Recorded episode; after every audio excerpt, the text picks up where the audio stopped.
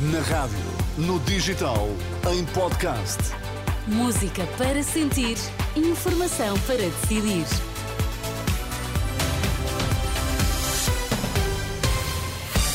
Atualizamos as notícias na Renascença. Começamos pelos destaques. A Aliança Democrática está de regresso. O PSD e CDS vão concorrer coligados às eleições legislativas. Há doentes que esperam 24 horas na urgência do Hospital de Évora, denuncia o Sindicato Independente dos Médicos. PSD, CDS e Independentes juntam-se em coligação. É o regresso da Aliança Democrática, agora sem o Partido Popular Monárquico. O anúncio foi feito esta tarde e o acordo pré-eleitoral abrange não só as eleições de 10 de março, como também as europeias em junho e ainda os sufrágios nas regiões autónomas da Madeira e dos Açores. Uma coligação que ainda terá de ser aprovada pelas direções dos dois partidos e que, para Silva Peneda, antigo membro do governo da AD em 1980, a coligação pode ser útil, mas depende dos protagonistas e das políticas defendidas pelos partidos. A Aliança Democrática tinha umas causas quer libertar a sociedade civil do poder militar, fomentar a iniciativa privada, havia todo um conjunto de causas. E eu agora pergunto quais são as causas. Será ainda que não percebeu causa... quais são as causas de Montenegro? Não, eu para mim sugiro já eh, uma, libertar a sociedade eh, da cultura de subsídio à decadência. Até a própria classe média que eh, paga impostos recebe subsídios para ser ajudada a, a, pagar a renda de casa. Faria sentido o Chega a fazer parte de uma aliança democrática? Eh, acho que neste momento as condições políticas não são muito, muito favoráveis a isso. Tenho que perguntar aos próprios protagonistas, mas é mesmo difícil neste momento. Opinião de Silva Penedo, ouvido pelo jornalista Pedro Mesquita, PSD e CDS formam uma nova aliança democrática. A Procuradoria-Geral da República anunciou a criação de uma equipa mista de apoio às investigações no âmbito da Operação Influencer e que inclui a Polícia Judiciária, que estava até agora afastada deste processo. A indicação acaba de ser dada em comunicado pelo Ministério Público. António Costa tranquiliza o Presidente da República quanto ao próximo governo e diz eh, a Marcelo Rebelo de Sousa que vai habituar-se. O Primeiro-Ministro esteve esta tarde em Belém para os habituais cumprimentos de boas festas.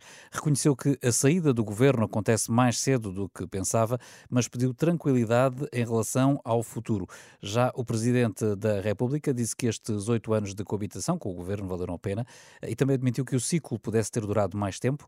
Quanto à relação entre ambos, a Marcelo Rebelo de Sousa descreve-a como tendo sido compromisso, mas lamenta que nem todos tenham percebido. As divergências, mesmo quando existiam, não eram exatamente aquelas que se pensava, ou não eram exatamente a gravidade que se pensava. E as convergências, quando existiam, não eram necessariamente aquelas que se pensava e com a intensidade com que se pensava. O que quer dizer que o hemisfério político a que pertence Vossa Excelência muitas vezes não deve ter percebido a forma como tratava o Presidente da República.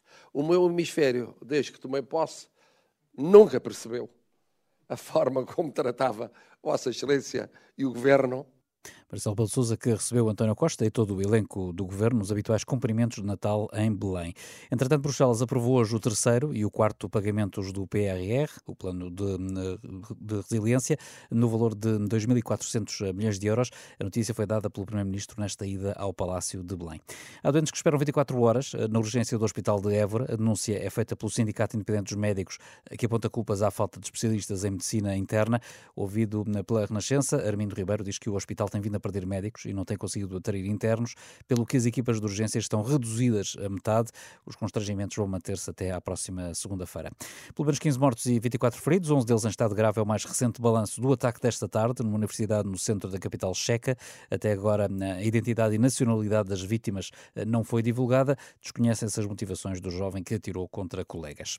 Ainda lá por fora, o Papa diz aos cardeais da Cúria que é preciso coragem para ir mais longe. No discurso à Cúria Romana, Francisco lamentou que seis décadas depois do Concílio Vaticano II, se continua a debater a diferença entre progressistas e conservadores, quando a diferença relevante está entre quem ama e quem está resignado. Ci vuole coraggio per camminare. É. É preciso coragem para caminhar, para ir mais longe. É uma questão de amor e é preciso coragem para amar. Hoje a dificuldade é transmitir paixão a quem já há muito a perdeu à distância de 60 anos do concílio, ainda se debate sobre a divisão entre progressistas e conservadores, mas esta não é a diferença. A verdadeira diferença é entre apaixonados e rotineiros. Só quem ama pode caminhar. E só quem ama pode caminhar. Em dia de felicitações natalícias da Curia Romana no Vaticano, o Papa Francisco defendeu ainda a importância de se aprofundar a verdade, vencendo a tentação de se ficar parado naquilo que chamou o labirinto da mediocridade. Por cá, a taça da Liga, fecham-se hoje as contas do Grupo B. O Benfica recebe o Aves Sade às 8 e um quarto da noite, daqui a pouco, e aos encarnados, uma derrota por um zero ainda permite a passagem à Final Four da competição.